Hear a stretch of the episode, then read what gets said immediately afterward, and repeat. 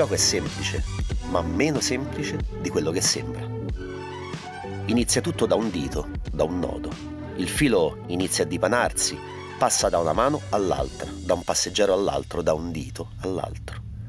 Non serve sapere dove incastrarsi, come incastrarsi e con chi incastrarsi. Serve farlo. E l'assioma è solo uno. Tiri il filo sbagliato e il disegno salta tutto il lavoro fatto insieme va a farsi fottere. Tutta l'arguta astuzia con cui hai incrociato la trama, tessuto il disegno. Pff, un insuccesso. Ammesso che esista un successo finale. Ammesso che il successo non sia l'avvenimento in sé. Il gioco è metafora. Partecipazione è compartecipazione. Ma un gioco non è mai solo un gioco. Ci sono regole e una regola porta anche responsabilità. Sei sicuro che stia funzionando e ad un tratto la trama si fonde, si allenta, si sfilaccia, si sfalda, si deforma. È esattamente questo che determina il successo. Il fatto che stia succedendo. Cos'è che ci definisce? Quel che siamo o quello che facciamo? Sono Fabrizio Gabrielli e questo è Contemplare l'apparizione, un podcast di viaggio e di scoperta identitaria. Contemplare l'apparizione è prodotto con il supporto dell'Istituto Italiano di Cultura di Cordoba, Argentina, e pubblicato in collaborazione con Fenomeno. Le musiche originali sono di Delphi, il sound design di Hugo Hannun.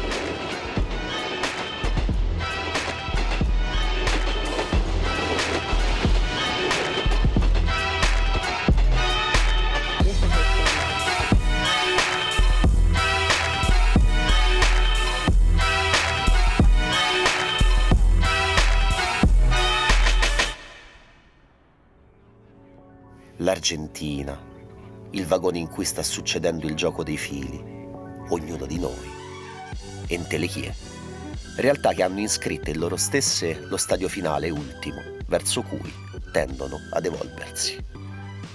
Siamo confusione, siamo varietà, siamo differenze, siamo volontà che obbediscono agli stessi simboli e che reagiscono agli stessi stimoli. La decisione di partire eh, in Argentina, eh, che comunque doveva essere un, prevedere un tempo abbastanza breve. Io avevo comprato il biglietto dell'aereo aperto a tre mesi e questo è, è quello che pensavo sarebbe stata la mia permanenza eh, quando invece poi appunto si sono trasformati in 18 anni. Anders Calamandrei l'ho conosciuto sul treno di contemplare l'apparizione, anzi, anzi no. Con Andras ci siamo visti qualche giorno prima a Buenos Aires, vicino al cimitero di Chacarita. Andras è un artista, una definizione forse altisonante, direbbe lui, ma non ne saprei trovare una migliore. Andras lavora con la fotografia, i video, il ricamo, la scultura su marmo. E la storia di come è arrivato in Argentina, innamorandosene, è una storia di ricerca identitaria. Ehm, stavo sviluppando dei progetti artistici che parlavano e cercavano di sondare la, attraverso appunto il linguaggio visuale eh, della fotografia il mio processo fisico-terapeutico eh, e di un'elaborazione del lutto eh, proveniente da un grave incidente che due anni prima eh, avevo sofferto. Iniziai a leggere eh, sulle Madres de Plaza de Mayo, su tutta la tragedia della dittatura argentina e su appunto questa forma di eliminazione eh, eh, fisica attraverso la desaparición e quindi questa cosa dei desaparecidos. La cosa che mi colpì profondamente eh, anche se mi rendevo conto che fossero istanze differenti, era appunto non essendoci un corpo, nessuna di queste madri o di chi aveva sofferto appunto violenza e la, la sparizione di un suo caro, non avendo un corpo su cui piangere, per cui piangere eh, questa impossibilità della elaborazione del, del lutto. Tornando alle coincidenze che mi hanno portato all'Argentina, appunto io stavo leggendo cose sulla dittatura e sui desaparecidos e vinsi un premio eh, che era un premio in soldi e un workshop eh, una settimana nel, nelle campagne toscane. E lì conobbi una ragazza argentina che lavorava lì eh, in maniera volontaria per sommare crediti della sua università di fotografia, eh, della sua scuola di fotografia a Madrid e appunto era argentina e un suo zio era stato desaparecido e quindi eh, insomma l'interesse eh, diciamo più profondo eh, si, a, a, questo interesse eh, si sommò appunto anche l'innamoramento e, e un interesse imbecille anche a ridere. Ora, io non credo esistano coincidenze ridicole. Esistono però, questo sì, coincidenze che fanno sorridere se le guardi a Rebur, quando identifichi la natura della scintilla la, che hai La mistica vuole che appunto la, la ragazza argentina in questione mi presenta il suo nuovo fidanzato e la love story terminò lo stesso giorno che arrivai a Buenos Aires. La, la mia voglia di scappare e di andare via e scoprire luoghi nuovi comunque era profonda e quindi eh, iniziai a lavorare per, per Cospe ehm, e realizzai due due reportage su dei progetti molto interessanti, uno sui, sulle cooperative di cartoneros e uno su cooperative di fabbriche recuperadas, ossia fabbriche che, dopo, che erano fallite dopo il 2001 e che erano state rioccupate eh, da, dagli operai stessi e trasformate appunto in cooperative.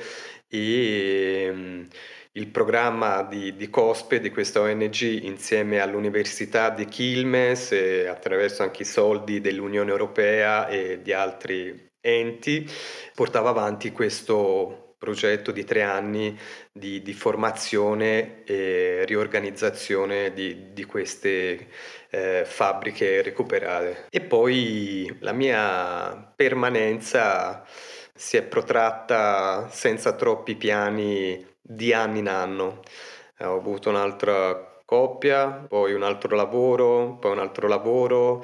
In, nell'ultimo viaggio che pensavo sarebbe stato l'ultimo, eh, a Brasile, prima del ritorno, me, non ne potevo più, avevo detto basta, fine fine l'esperienza argentina. E un viaggio con una mia amica italiana in Brasile a Rio de Janeiro e lì nel, nell'ostello dove pernottavamo conobbi quella che ora è ancora la mia compagna e madre di, di, nostra figlia e dalla partenza che doveva essere poi sono rimasto altri eh, 13 anni ulteriori. Quindi, insomma, la mia permanenza in Argentina non è stata mai così pianificata. Nel processo di sviluppo artistico di Andras c'è stata una lenta trasmigrazione dall'etereo al tattile, al percettibile. Invece quando già ero da un paio di anni in, eh, in Argentina e che comunque stavo producendo solo fotografie sia per lavoro sia come ricerca artistica ho scoperto il, il ricamo per una compagna che avevo in quel momento e lì proprio mi è come esploso una tensione in testa vedendo appunto questa cosa, l'intramato, questi fili che entrano nel supporto e poi eh, rirendono una cosa visuale però molto materica. Quindi mi affascinò subitissimo e feci convergere la mia ricerca artistica fotografica su, sul ricamo. In quel momento Andras stava lavorando sulle gate communities, sulle comunità che vivono recintate, sui ghetti e sulle paure contemporanee.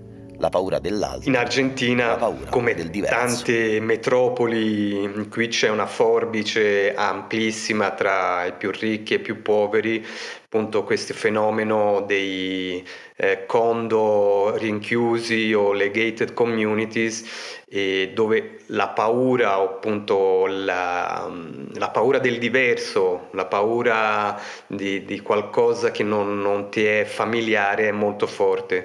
E quindi feci eh, delle scritte ripresi dagli, dagli annunci sul terrorismo, eh, appunto if you say something, eh, no, if you see something, say something, o non eh, do not trust on others, insomma, che comunque spingeva eh, la popolazione a non fidarsi del prossimo e di denunciare qualsiasi atto o eh, atto strano nella strada e quindi feci ricamare queste, queste frasi. Mi rendo conto che la scelta del ricamo ha suscitato spesso eh, sorpresa, essendo realizzata da un, essere umano di sesso maschile. Poi alla fine eh, sono approdato anche al all'incisione su, sul marmo e anche lì è stato un processo lungo, almeno di due anni, dallo scoprimento, che è una tecnica di incisione sul marmo, che è una tecnica utilizzata nell'arte funerario eh, dell'Est Europa, in particolare Ucraina, Russia, in cui con degli aghi molto appuntiti e molto duri vengono incise e disegnate in genere le, le, facce dei ritratti di persone morte vengono eh, realizzati su marmi o graniti che poi diventano delle lapidi. L'evoluzione artistica di Andras mi pare interessante nella misura in cui non solo si fa materica, ma soprattutto perché, come molte cose nel mondo in generale, per poterle apprezzare devi prima essere molto molto molto molto vicino e poi eh, mi piace molto anche eh, la pazienza e, e il tempo eh, de, della sua realizzazione, appunto rispetto a una fotografia o rispetto a un corpus di fotografie che comunque eh, uno può realizzarlo mm, in un anno, due, due mesi, eh, però appunto lo stare su, sul materiale, il lavorare, il vedere punto dopo punto da vicino e poi doversi anche questo movimento, il movimento di eh, lavorare molto vicino al materiale, all'opera e poi il bisogno di doversi distaccare e vederlo eh, da lontano in maniera da, da avere la totalità perché appunto quando uno lavora per molto tempo così vicino ehm, poi perdi la totalità, quindi questo eh, avvicinamento e allontanamento rispetto all'opera, è, anche questo è un elemento che, che, mi è sempre interessato sia come produttore eh, e sia anche pensando ai fruitori, a, a, chi, a, a chi vede le opere, perché appunto da, da lontano sia, eh, si presentano sia i ricami che i marmi, si presentano molto fotografici e poi appunto uno si avvicina, si avvicina e, e può veramente apprezzare la, la texture, la, la matericità, la, i punti differenti e mm, veramente come un, un entrare visualmente e fisicamente nel, ne, nell'opera. Mi rendo conto che appunto la potenza della parola comunque necessita la reiterazione. Secondo me questa cosa in tutto, sia video eh, che fo- immagini che parola, eh, ha bisogno della, della reiterazione continua. Andras, e mi colpisce e interessa perché è lo specchio anche della mia percezione, mi racconta di aver trovato nel viaggio di contemplare l'apparizione una chiave interpretativa della sua vita e della sua arte di conseguenza. Il fatto di essere italiano, emigrato in Argentina, di essere coinvolto in un viaggio di ritorno da Cordoba a Buenos Aires, sulla stessa linea usata da migliaia e migliaia di migranti proprio nel momento della sua vita in cui stava meditando di tornare, ma in Italia, di andare, come dice lui, verso il vuoto, nel vuoto, verso un punto di arrivo che non conosci e di cui non conosci niente, mi dice, in cui tutto è in potenza, tutto si può trasformare. Ecco quello quello era il racconto. Nel momento in cui appunto fosse. Marina Sarmiento mi ha chiamato e mi ha invitato a partecipare a questa, a questa cosa, ridendo sia con lei o pensandolo io nei, nei giorni in cui preparavo tutta la, la mia performance, la, la, mia partecipazione alla performance, diciamo, eh, l'ho vista molto come un disegno degli astri o una concatenazione di, eh, di casualità che però appunto si fondevano poi in un, eh, in un essere, in un accadere importante eh, per la mia vita. Nel mio produrre le opere comunque sì, avevo molto in mente questa, questa mia andare a ritroso rispetto eh, a, a, quello che le, le, mie opere che stavo realizzando ehm, andavano, nel senso le mie opere comunque parlavano di una propulsione verso qualcosa di nuovo, di qualcosa di non conosciuto. Non so più molto la differenza tra la parola partire e tornare. E veramente si mi stanno confondendo, eh, si stanno mescolando insieme e mm, non so. Eh... il gioco, l'arte, il nostro metterci in gioco con l'arte è semplice, ma meno semplice di quello che sembra. Inizia tutto da un dito, da un nodo. Il gomitolo si rapprime, la matassa si sbandola. Il gioco, l'arte, metafore, partecipazione, compartecipazione. Cos'è che ci definisce? Quello che siamo o quello che facciamo? Ecco, la puoi trovare lì, la tua essenza. In quel momento fantastico, reloco, anche un po' umiliante, in cui abbandoni il senso del ridicolo e ti alimenti del gioco, della dimensione onirica, del ricamo, della scultura, per il solo fatto di esistere, per il solo fatto che esista. Là, in quel vagone, che è anche un palcoscenico e che è anche un laboratorio, si crea il famoso territorio intermedio. Si tendono fili, si picchetta una pietra dura, si confondono le geometrie, si impara a diventare un ricamo o un basso rilievo sulla tela rocciosa della vita.